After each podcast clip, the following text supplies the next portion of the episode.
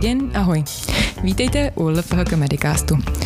Tak jako si tradičně povídáme s našimi hosty o medicínských oborech a o tom, co je v nich nového, jak se vyvíjí, co od nich můžete čekat, co vás čeká v praxi, tak i dnes se podíváme na aktuální faktory, novinky, věci, které se dějí v oboru plicního lékařství, abyste si dovedli představit, s čím se jednou třeba jako budoucí lékaři, kteří se o tento obor zajímají nebo v něm budou pracovat, s čím se budete potýkat a na co byste měli myslet. Současně vám to může pomoct, pokud máte ve svém okolí někoho, koho by se to mohlo týkat, abyste věděli, kam ho odkázat a kdy a proč. A nebo abyste zkrátka měli lepší představu o tom, jak přistupovat ke svým pacientům, na co si dávat pozor, jak být dobrými lékaři a vnímat věci v souvislostech v dnešní moderní době. A proto tu mám dneska přednostu plicní kliniky, pana docenta Koblíška, kterého jistě většina našich studentů zná z nejrůznějších aktivit přednášek anebo z výuky. A pokud ho neznáte, tak byste určitě měli poznat, takže poslouchejte. Ahoj Vláďo. Ahoj, díky za pozvání. Jo, víte, já mám hroznou radost, že jsme se konečně k tomu dopracovali, protože jsi hrozně vytížený a je to určitě těžký jako najít si v tom programu nabitým chvilku, ale jsem strašně ráda, že se nám to povedlo a strašně se na to těším, protože to bude spousta zajímavých informací. Pojďme začít tvým oborem, protože už plicní lékařství nějakou chvíli děláš a sleduješ ho i v čase, jak se celý ten obor vyvíjí, s jakými věcmi se potkáváte na klinice, co jsou ta aktuální témata, která řešíte. Jak v kontextu moderní doby vnímáš ty věci, které nás teď obklopují a svým způsobem nejvíc ovlivňují naše zdraví, zdraví našich plic? Co jsou teďka ty největší výzvy?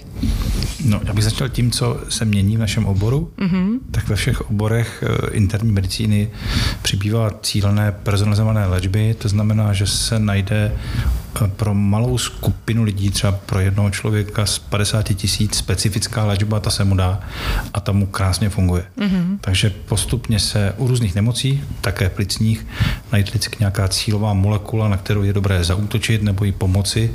E, obrovský úspěch, když budu mluvit o tom pozitivním, je teďka s léčbou cystické fibrózy, což byla dříve nemoc, která zabíjela e, děti nebo mladé dospělé. Často ti lidé chtěli mít děti, rodinu a nešlo to nebo i když to šlo, tak pak se nedožili eh, školy těch svých dětí a tak dále. Byly to strašné osudy a teďka v posledních několika málo letech je speciální léčba, kdy se těm pacientům dají eh, v podstatě podávat preparáty, které dokážou úplně skompenzovat eh, pomocí modifikovaného transportu jontů buňkami, dokážou zcela tu poruchu zrušit, eliminovat její dopady a ten člověk se přestane zhoršovat. Takže to je geniální příklad a druhý příklad v pneumologii jsou, jsou biologické léky na těžké astma, na pacienty s fibrózou plic, anebo na některé typy nevalobuničních plicních nádorů, což jsou smrťáci a těžké choroby, na které dříve jsme neměli žádný nástroj a teďka najednou máme v ruce sice drahou, ale extrémně efektivní léčbu. A to mm-hmm. jsou ty novinky v léčbě. Mm-hmm. A jak se stalo k těm výzvám, tak těch výzev je hodně. A vlastně, když si vezmeš, eh, jaké dva orgány, eh, aspoň tak, jak to vidí plicař, jsou eh, v těle nejvíce ve styku s okolním prostředím. Co bys řekla, že to, že to je za dva orgány? Nejvíce ve styku s okolním prostředím. Počítá se i kůže. Jasně, skvělý to by spousta lidí neřeklo. Kůže, jasně, to je vítěz. A na druhém místě e, jsou plíce. Protože mhm. vlastně všechno, co člověk vdechne, a těch dechů máme za minutu 12, 16, když mm-hmm. se bojíme třeba mm-hmm. 30, když nám je špatně, když jsme unavení nebo intoxikovaní třeba 3 za minutu, a to už je málo. Nicméně každý ten dech nám dá mnoho stovek mililitrů eh, vzduchu a v tom vzduchu je mnoho špatných věcí, se kterými si to naše tělo většinou poradí a někdy ne.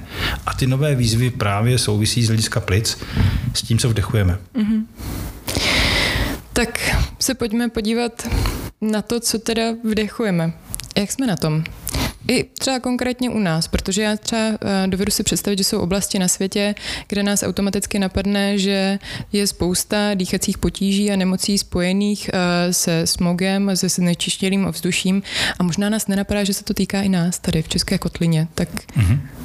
Já bych začal úplně odjinou, začal bych mm-hmm. elektronickými cigaretami. Mm-hmm. A to je to, co nás také obklopuje. Mm-hmm. Sice jsme trošku pozadu za Spojenými státy a Kanadou, ale máme jich hodně mm-hmm. a naši mladí se snaží extrémně rychle dohánět ten handicap, který mají.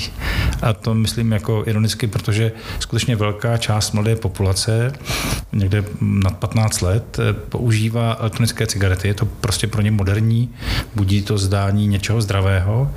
Oni fungují v medicíně jako berlička pro ty, kteří jsou těžcí kuřáci a jsou to dospělí lidé, kouří a potřebují se zbavit kouření, tak díky tomu, že obsahují nikotin, tak vlastně pomáhají překonat tu závislost. V rukách někoho, kdo s tím umí pracovat, myslím tím lékaře, který, který pomáhá těm mm-hmm. pacientům. Bohužel eh, ta komerce prostě vždycky najde nějaké místečko, kde se prostě usídlí a jede a podniká, tak vlastně firmy, které dělají tabákový průmysl, tak ty našly úplně skvělou možnost a to je, že vyrábí eh, buď elektronické cigarety nebo zahřívaný tabák nebo různé jiné mm, věci, ve kterých v podstatě je nikotin, mm-hmm. což jak si dělá z těch lidí závislé, protože na nikotinu je člověk závislý. Eh, úplně takovou odnoží je třeba ten, ten sáček nikotinový, kterým si vyrobíte za chviličku malé závisláčky. Mm-hmm. No a ti malí závisláčkové z toho nikotinového sáčku za chvilku přijdou na ty elektronické cigarety. A vůbec to nejsou těžší kuřáci, kteří by tu cigaretu potřebovali k tomu, aby se zbavili kouření, protože oni předtím nekouřili, ale protože to kouření jako v jejich očích je zdravé, tak oni začnou. A když vapují, když používají ty elektronické cigarety, tak se do nich dostává moc velká část nebo velká, eh, velký počet eh, zcela nezdravých molekul a chemických látek, které jsou za delší dobu používání schopny nepochybně způsobit mnoho nemocí. Domníváme se, že i těch zhoubných eh, pravděpodobně jsou méně nebezpečné než klasické cigarety, ale možná trošku jinak. My sami už máme první případ pacientky, která po akutní inhalaci náplně do elektronické cigarety dostala těžký otok plic a málem zemřela. Byla to paní eh, relativně mladá, 50 letá, která jinak byla zcela zdravá. Mm-hmm. A máme také evidenci o tom, že tím, že to kouří vlastně velká část těch lidí, kteří konzumují elektronické cigarety, tak jsou mladí a jsou to teenageři nebo lidé, kteří se chystají na to být rodiči, tak když to vdechují mladí lidé eh, nebo děti, tak je prokazatelné, že jim pomaleji se vyvíjí mozek. Mm-hmm. A to není nikde řečeno, že se jim vyvine tak, jak by se vyvinul, kdyby to nevdechovali. Dochází k tomu, že u těhotných žen, které to používají, protože to vypadá jako zdravé, tak to poškozuje plod ve smyslu toho, že ten plod není zralý, že jsou tam obtíže se zralostí plodu, což je někdy strašně nepříjemné, že to může to poškodit ten nový život úplně nevratně, nebo těžce a vratně, ale jsou to komplikace zbytečně. No a také to způsobuje plicní choroby per primam, čili je to nepochybně špatná věc. Čo? Čili to první, eh, vlastně taková odpověď úskokem, je elektronická cigareta. To je nová výzva. Každý z vás, ze studentů medicíny, by měl vědět, že je to jenom berlička pro ty, kteří hodně kouří, aby přestali kouřit. Všechno ostatní je špatně a neměli bychom to podporovat. A teďka k tomu, na co se stala? Já, to, já se k tomu jako ještě vrátím, že to udělal naprosto správně. Ono je vlastně pochopitelný, že pro plecaře je kouření a cigarety odvěkým nepřítelem, že je v pořádku, že tohle, tohle eh, za mě vlastně předsadil tomu tématu eh, toho znečištění ovzduší, protože pro mě to je taková věc, já doufám, že to všechny jako napadne, že kouření je velký špatný, co se týká plicních nemocí a že vlastně je potřeba si uvědomit i ty e-cigarety, že to možná vzniklo s nějakou dobrou myšlenkou, ale po cestě se nám ta zpráva o tom, k čemu to slouží, úplně vytratila. Dnešní používání je zkrátka na úrovni by, jako škodlivosti toho běžného kouření. Pojďme ještě říct, když už jsme u toho teda, um, co hodně se řeší uh, třeba v rámci běžné, běžných cigaret, to um, to druhotné kouření, vdechování mm-hmm. toho kouře. U těch e-cigaret je třeba tohle taky nějaký fenomen, který by byl popsaný nějakým to způsobem ovlivňuje i ty lidi mm-hmm. v mhm. okolí, nebo ne? Já si myslím, že to ještě tak moc, že o tom moc nevíme, ale je to velmi zajímavý námět na, na výzkum. E, není to tak jasné. U cigaret běžných víme, jak, to jak moc to vadí, co vadí víc. E, dokonce máme kvantifikované změny v plicích nebo v organismu, které jsou mm. při tom second hand smoking. Nicméně u těchto, u toho svědka toho vapování to tak nemáme. Nepochybně to je výrazně menší riziko, než když někdo vapuje. Mm-hmm. Jinými slovy, když, když by kamarád má elektronickou cigaretu, a, tak se s ním nemusíš bát jít na kafe. To, to určitě ne, ale e, je to zajímavé, téma. Zajímavé téma je také třeba, co je obsahem těch eh, těch kontejnerů, které člověk vlastně používá a které vlastně vdechuje. Mm-hmm. Jo, v podstatě vyrábí to nějaké továrny v jihovýchodní Asii. Jak tomu lze věřit? Co tam bude? Je tam nikotin? Ano, to, to je mhm. to, co ten člověk je závislý. Je potřeba říci, že toho nikotinu je v některých těch nových produktech třeba i víc než v cigaretě. Jo. Třeba mm-hmm. když se vrátím k těm příšerným sáčkům, které vadí teda spíš našim kolegům zubařům, protože mhm. strašně mm. moc kazí dásně a těm dětem může docházet eh, k těžkým třeba vředům na, na, na sliznici dutiny ústní, což je bolestivá, zbytečná věc. Eh, tak díky tomu, že to obsahuje obrovské množství nikotinu, některé ty sáčky mají třeba desetkrát více nikotinu, než je v jedné cigaretě.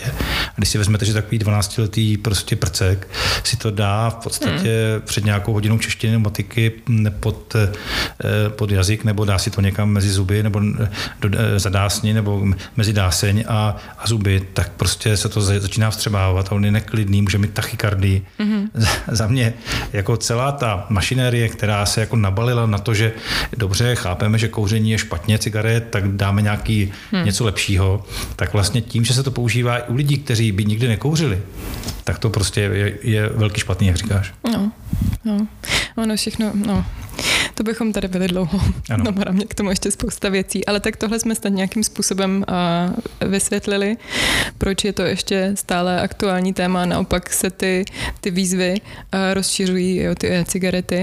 Tak pojďme teda se vrátit k tomu. Klimatu. Uh, ano, k tomu ovzduší, k tomu, hmm. co dechujeme denodenně i přesto, že nekouříme. Tím, jak se mění klima, Mm. A to, ta změna klimatu, i když se to třeba někdo říká, že to tak není, protože vyjde ven a zrovna třeba v květnu ne, není úplně teplo, jako bylo i předchozí květny, tak z toho se samozřejmě z jedného místa na obrovské planetě se nedá usuzovat, jaká je globální změna. Mm. A vlastně to, co, čemu jsme dříve říkali globální oteplení, tak takhle se říká změna klimatu, protože nepochybně, když pokud třeba čtete National Geographic, tak tam víte, vychází tam články každý měsíc o tím, jak se mění naše životní prostředí, tak tam je jasně dokumentováno, že jsou oblasti, kde je třeba více zima, nebo jsou oblasti, kde je více větrno, kde je více sucho, kde je více teplo a kde je všechno dohromady, kde je více deště, anebo naopak, kde je totální polopoušť v místě, kde předtím ještě byla třeba nějaká krajina. No a tyhle ty změny klimatu, které jsou způsobeny pravděpodobně i tím cyklem, co vykonává naše planeta a celou, eh, celou, tou, celou tou vzácnou soustavou, kterou, má, kterou obýváme, čili naše země sama o sobě jistě se chová dynamicky a mění se, ale eh, máme, nepochyb, máme za nepochybné to, že činnost člověka urychluje ty změny, které jsou možná přirozené. Hmm. A to urychlení je velmi rychlé, takže ho my za našeho relativně krátkého jakoby jepičího života jsme schopni detekovat. A nebo třeba za života několika málo generací, kdy máme záznamy, máme obrázky, měříme v Karolínu a jinde teplotu. Takže najednou i ta nejmladší prostě rasa, která, nebo nejmladší život, živočišný druh, který vznikl na naší planetě, je schopen detekovat, že se najednou něco děje. Hmm. Za, jeho, že, za života několika málo generací, což je dříve nepředstavitelná věc. A to, co se děje, tak je spojeno s tím, že e, tím, jak se mění to klima, tak dochází e, třeba k tomu, že jsou požáry, hmm. které dříve nebyly a budou se opakovat a budou v různých částech světa, nejenom Evropa, ale bude potřeba v Africe, budou v Jižní Americe. A ty požáry výrazně zvyšují eh, částečky drobné, které se jmenují PM2,5. Mm-hmm. Je to součást zemního znečištění, které je obrovským rizikem pro onemocnění mozku, srdce a zejména respiračního systému. A to, že vlastně u těch lidí díky těm požárům, které budou při změně klimatu, nebo díky tomu, že budou suché oblasti, kde eh, ten, eh, ty horniny se budou dostávat do ovzduší a bude člověk vdechovat, nebo třeba také to, když tady zažijete žlutý nebo oranžový déšť nebo něco takového. To jsou věci, které dokazují, že se skutečně ten, ty prachové částečky šíří. Také díky tomu, že se na mnoha místech planety budou ještě více využívat ty zdroje, které zatím jsme používali jenom my v bohaté Evropě a teďka ty státy Afriky a nějaké státy v Asii, které byly třeba zaostalé, tak také chtějí svoje místo na slunci, také chtějí všichni mít satelit a všichni mít elektřinu a pravděpodobně se bude, že i když Evropa se teďka šetří a bude šetřit na energii a bude vyrábět eh, alternativní zdroje, budou dělat energii, tak se to nebude dít v, té, v tom zbytku světa. Protože Evropa je jenom menší část eh, populace, tak je nepochybné, že v následujících několika mnoha dekádách až do mojí smrti určitě, do vaší smrti bohužel také a do smrti možná mých vnuků také se bude nevyhnutně to globální klima měnit. Mm-hmm. A bude se měnit do toho stavu, kdy bude trošku horší čistota ovzduší. Nebude to tak nějak jako rychle, ale bude to postupně trvalý trend. Proto ten, kdo se bude věnovat pneumologii, tak ten rozhodně neproloupí, protože plicních nemocí bude celá řada, budou pořád. Um, dobře, to, ne, to nebylo úplně pozitivní, nebo možná to, já nevím, mám z toho smíšený pocity. Vyberte si plicní, je to hezký obor, ale současně um, tam čeká asi spousta výzev a spousta novinek v budoucích letech. Dobře, takže jsme si řekli, uh, je to prostě spousta faktorů, který ovlivňují uh, ovzduší a to, co dýcháme, jsou to požáry, je to prašnost, jsou to současně velký průmyslové zóny a, a tak dále, uh, spalovací motory. Všechno, co už jsme slyšeli jakoby mockrát a možná si ale neuvědomujeme ten dopad. A um, já teďka v podstatě nevím, z které strany do toho jako vstoupit, ale řekli jsme si, že se teda bude um, proměňovat planeta a naše okolí celkově a že se to netýká jenom těch v našich myslích jako tradičních oblastí, vys jakoby ty průmyslovější země, um, ale týká se to i nás, jak jsme na tom v České republice, v rámci třeba Evropy. Když se podívám na zemní zdištění, tak nepochybně za eh, dobu mé dospělosti, když já jsem eh, v podstatě byl 18 v roce 1988, eh, takže po změně režimu jsem začal být dospělý, tak během mé dospělosti se nepochybně zlepšila kvalita vzduší výrazně. Máme mapy, které porovnávají, kolik tady bylo poletavého prachu a oxidu dusíku a oxidu síry v, někdy v době té krize v Teplicích, těsně před revolucí, Eh, kolik průmyslu těžkého bylo v oblasti Severní Moravy a tak. Takže myslím si, že se výrazně udělalo. Co se, zase, co se udělalo špatně, tak je to, že jsme u nás nešli tím moderním trendem toho, že by u nás byla doprava eh, vlaky nákladní, ale máme velkou část tranzitu mm-hmm. auty, což ty dieselové motory jsou extrémně nebezpečné eh, právě pro respirační zdraví, protože dělají věci, které v tom vzduchu nemají co dělat a těm lidem to extrémně vadí, včetně malignit a dalších věcí. Mm-hmm. Takže máme lepší a čistší vzduch, než jsme měli, to nepochybně. Takže naše země jako taková se trošku zlepšila, ale oblasti, které třeba dříve nebyly tak špinavé a které souvisejí s tou dopravou, tak ty nepochybně na tom úplně dobře nejsou. Mm-hmm. S, těmi, eh, s těmi motory a s tou dopravou jsme připomněli ještě další věc. A sice um, tu fyzickou zátěž uh, v aglomeracích ve městech. Jsme spolu rozebírali uh, studii, která se vlastně na tohle zaměřila co se stane ve chvíli, kdy si řeknete, že chcete udělat něco pro svoje zdraví, budete si zaběhat mm-hmm. podél frekventované silnice. silnice. No ta, eh, těch studií je samozřejmě víc, ale tuhle jednu konkrétní, kterou jsme spolu si po ní povídali, tak to je studie z Číny, která byla aplikovaná na počátku tohoto roku a ti kolegové měli velkou řádku probandu, čili lidí, kteří byli nekuřáky a oni je sledovali v nějakém čase, eh, byli v nějaké velké aglomeraci čínské, byli to lidé z města, kteří žili svůj aktivní život, byli středního a mladšího věku a oni zkoumali, kteří z nich, když je vyšetřili funkčně, k tomu se ještě dostaneme, měli chronickou struční plicní chorobu. A zjistili, že mezi nimi bylo hodně nekuřáků, mm-hmm. u kterých tu chronickou struční plicní chorobu tak nějak nečekali mm-hmm. a ona u nich byla. A pak se pídili potom, jak eh, ti lidé bydlí, kde bydlí, jestli to, co vdechují, jestli nemůže souviset s tou velkou dopravní eh, tepnou, která byla kousek od bydliště těch lidí, že to bylo mm-hmm. v mhm. takovém nějakém, nějaké oblasti toho města, kde byla obrovská silnice, nějaká dálnice a ještě další silnice vedle ní a pak tam byla taková klidnější zóna. A dívali se a měřili tu vzdálenost, jak ti lidé bydlí a jestli to s tím tak nějak souvisí a pak ještě někoho napadlo z, té, z toho týmu vyšetřovat, kde ti lidé tráví volný čas venku. Mm-hmm. Takže Číňané mm, běhají a mají takové to svoje tajči a jiné věci. I ti mladí cvičí a jsou venku docela dost. A i v těch velkých městech jsou nějaké parky a oni v podstatě zjistili, že eh, to, v čem ten člověk bydlí uvnitř domu, kde si zamkne nebo zavře okna a víceméně má nějakou klimatizaci nebo nějaký, nějaký filtr nebo tak. Takže mm-hmm. to tak ani nebylo podstatné, jestli bydlí blízko silnice nebo ne, když má zavřená okna. Ale to, kde cvičí, a kde cvičí jako pravidelně, kde se pohybuje, když třeba jde z práce, jestli v podstatě chodí okolo nějaké velké silnice, nebo naopak, jestli je v té klidové zóně, kde je park. Takže to ovlivňuje to riziko vzniku chopen. Samozřejmě, že ta studie byla jenom jedním zrníčkem v nějakém obrovském moři písku informací, ale přinesla přesně to, co je důležité. Není podstatné úplně, jak si, jestli někde bydlíme, když v podstatě máme zavřená okna, nejsme přímo exponováni tomu vzduší, ale pokud se někde fyzicky pohybujeme nebo sportujeme eh, a to prostředí je daleko od velké silnice, tak je to lépe než blízko. Ty Číňané našli vzdálenost asi 200 metrů. Podobná práce vznikla kdesi v Evropě, to už jsem četl před několika lety, také tam byl stejný údaj asi 200 metrů. Jinými slovy, když se podíváte na mapu, kde bydlíte, kde máte svoje hřiště, je fajn, aby to hřiště nebylo úplně 100 metrů nebo 50 metrů od nějaké velké výpadovky. Úplně, úplně nejlepší by byly, by ty výpadovky byly na kraji města mm-hmm. a v tom městě byl klid. A to samé se týká vesnic, které jsou zničené tím, že tam projíždí transitní doprava 20 000 aut denně. Tak si myslím, že to jsou právě ty škodlivé věci, které v Čechách ještě zbyly. Moc se toho zlepšilo po revoluci, ale tohle ještě zbylo.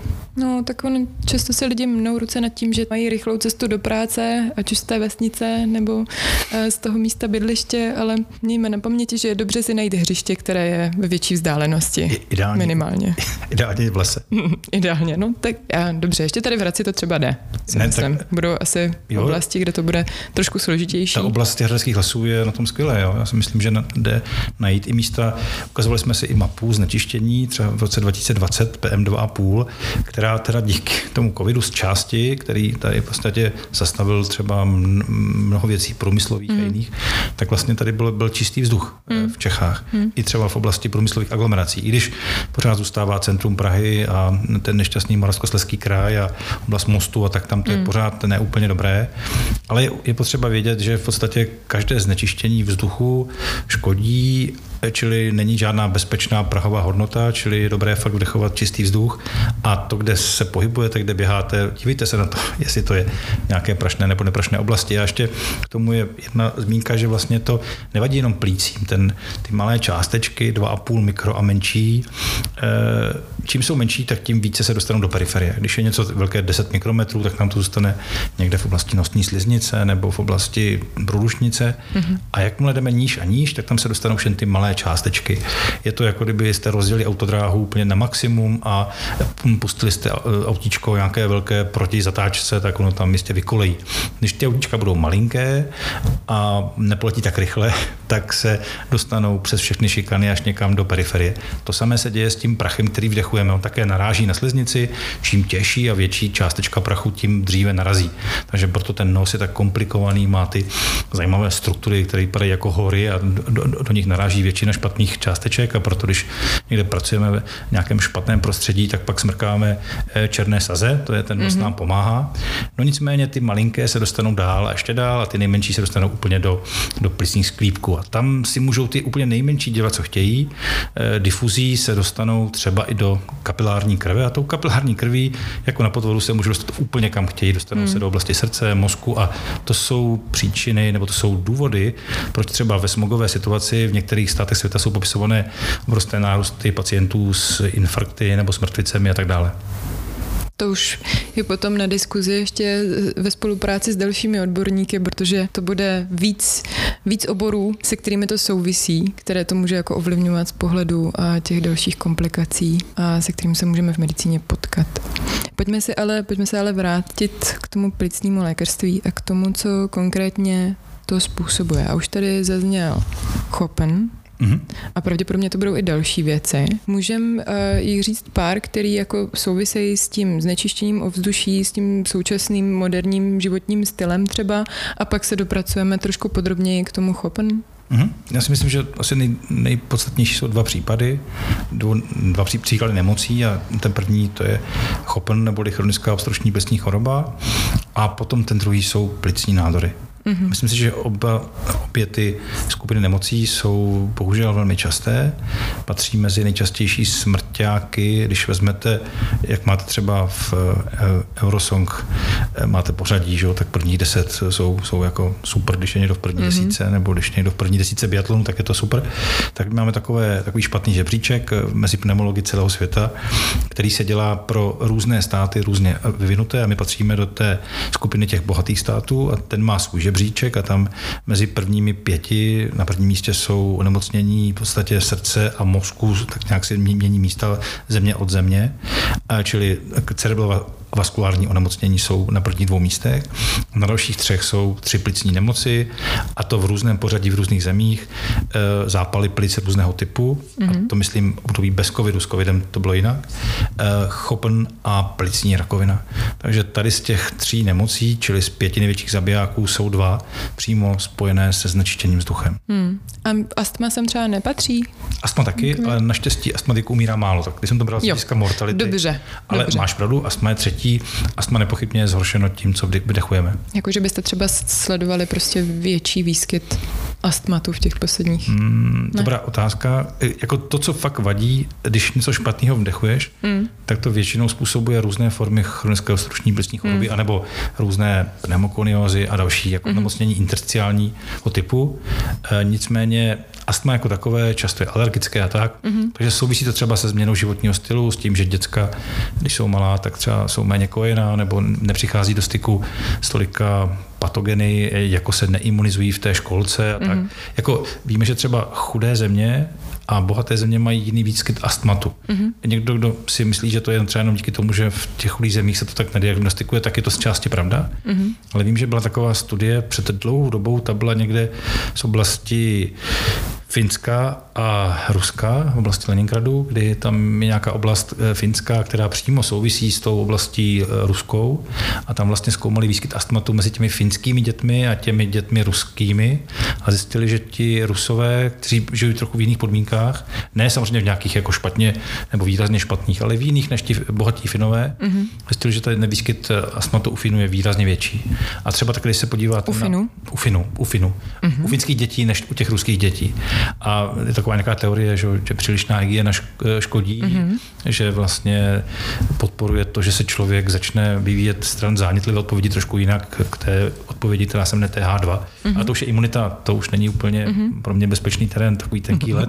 Nicméně e, to jsou data a také je to podporováno třeba tím, že nejvíce astmatických dětí je třeba v Austrálii anebo ve Velké Británii, čili to nejsou chudé země mm-hmm. rozvoj, rozvojové, jsou to mm-hmm. země, kde, které prostě používají možná nějaké dochucovadla, ti lidé žijí jinak, ženy obvykle, obvykle nekojí dva roky nebo tak. Jak zkrátka ten život a těch teorií, proč to tak je, je celá řada. Já jenom chci říct, že problém. to znečištění ovzduší bych si dokázal představit jako hlavního vyníka chopn mm-hmm. a z části takového menšího vyníka nádoru plic. Dobře, děkuju.